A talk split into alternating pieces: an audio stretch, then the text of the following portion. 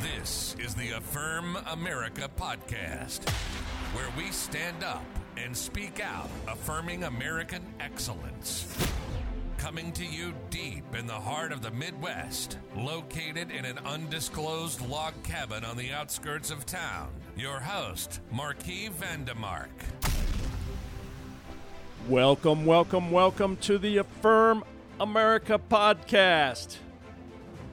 On this Thursday, we got a beautiful morning here in the Midwest. A little chilly, about 22 degrees, but the sun is coming up on the horizon right now, and there's blue skies out there.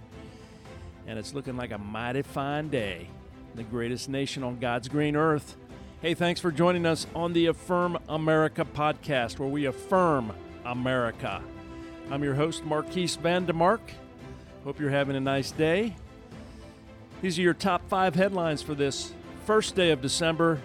Let's start off with headline number five Elon Musk resolves differences with Apple after meetup. From the Wall Street Journal, a potential battle between Apple Incorporated and Twitter Incorporated appears to have been averted after a meeting between Elon Musk and Tim Cook. Mr. Musk, the new owner of Twitter, said he had met with the Apple chief executive in a set of tweets on Wednesday. Elon Musk, Good conversation. Among other things, we resolved the misunderstanding about Twitter potentially being removed from the App Store. Tim was clear that Apple never considered doing so. All right, well, that's um, that's good news to hear that Apple actually was never even considering that. So it sounds like it's fake news. Could have been some people trying to stir up some controversy. Could have been uh, anybody, the far left. Could have been the CCP. Could have been, um, who knows, the CIA. I mean, nowadays it's hard to tell who's playing who and who's manipulating who. But anyway, it looks like it's been cleared up and uh, misunderstanding was resolved. So that's uh, that's always good for uh, free speech and the First Amendment. All right, headline number four. CNN continues slashing jobs. From the Washington Examiner. An all staff memo was sent to employees at CNN by CEO Chris Licht, indicating that the network has begun the process of layoffs. The memo was tweeted out by the news channel senior media reporter Oliver Darcy on Wednesday.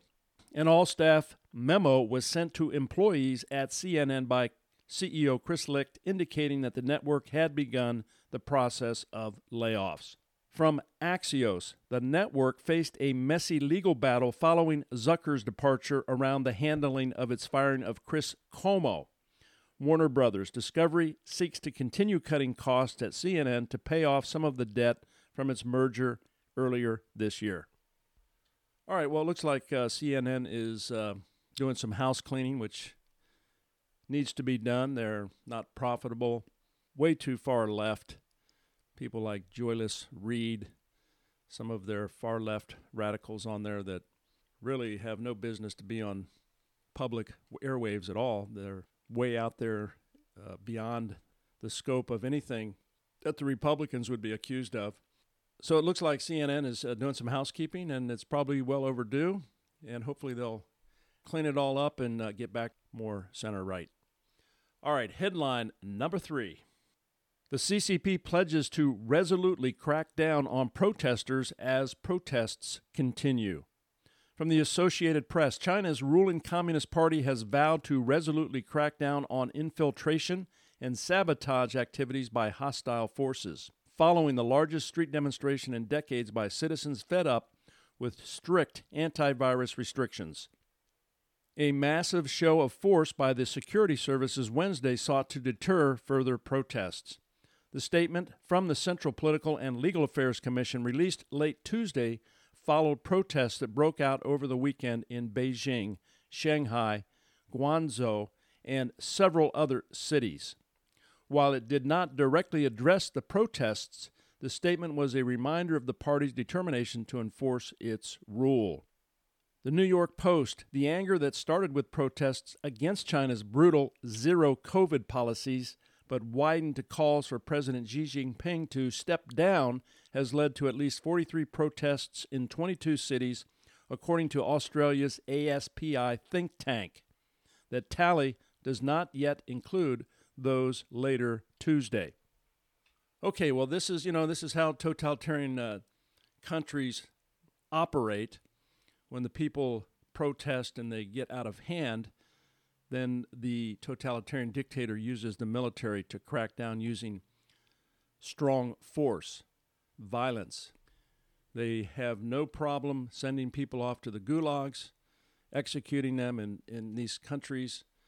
And we saw this in 1989 with the Tiananmen Square and how bloody that protest ended up after the military came in with the tanks and really just slaughtered the young people that were in the square in Tiananmen Square. If everybody remembers that that incident that happened, where that lone citizen standing in front of a tank has been an iconic photograph of the Chinese protests as they seek their freedoms and their liberties. The Biden administration, they kind of came out with a kind of a very tepid, not very strong support of the protesters. Could be a lot of reasons for that. This is probably not going to end like we all hope it would. Uh, the military has much more power, much more strength, and the protesters at some point will be put down. That's uh, my fear, unless something uh, extraordinary happens, but most likely that's how it's going to end, unfortunately. All right, headline number two EU threatens Musk with a European Twitter ban if he does not agree to content regulation. From Reuters, the European Union has threatened Elon Musk's Twitter with a ban unless the billionaire abides by its strict rules on content moderation, setting up a regulatory battle over the future of the social media platform. EU industry chief Thierry Breton made the threat during a video meeting with Musk on Wednesday. From the Financial Times, among the EU's demands is that Musk provides clear criteria on which users are at risk of being banned. Musk has reinstated Donald Trump's account after holding a poll of users on whether the former U.S. president should be allowed to return to the site.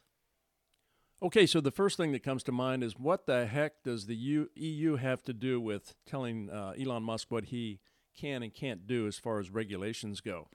Free speech should be open to everyone, regardless of their viewpoint and it just shows you how far the EU has uh, slid from their free market values, their liberties, their freedoms of speech that the U.S. has promoted to the European Union.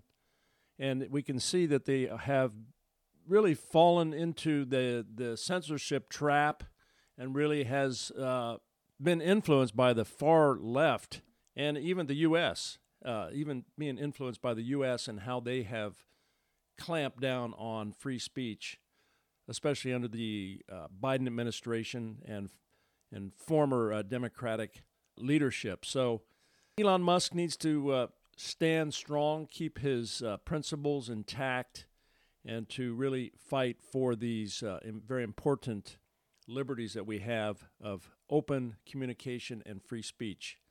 That's the most healthy way in which we can uh, make decisions and see all viewpoints and not try to be the thought police or to censor any type of speech in order to get all points of view. All right, headline number one Elon Musk claims Twitter interfered in the elections. Fox News Twitter owner and CEO Elon Musk on Wednesday acknowledged that prior to his takeover, the obvious reality was that Twitter has interfered in elections through its content moderation policies. Musk's explosive assertion came in response to comments made by Joel Roth, Twitter's former head of trust and safety, who indicated the social media platform was not safer under the Tesla CEO's leadership. Roth was speaking at a Knight Foundation conference on Tuesday when he explained why he resigned from Twitter, accusing Musk of running the company like a dictator.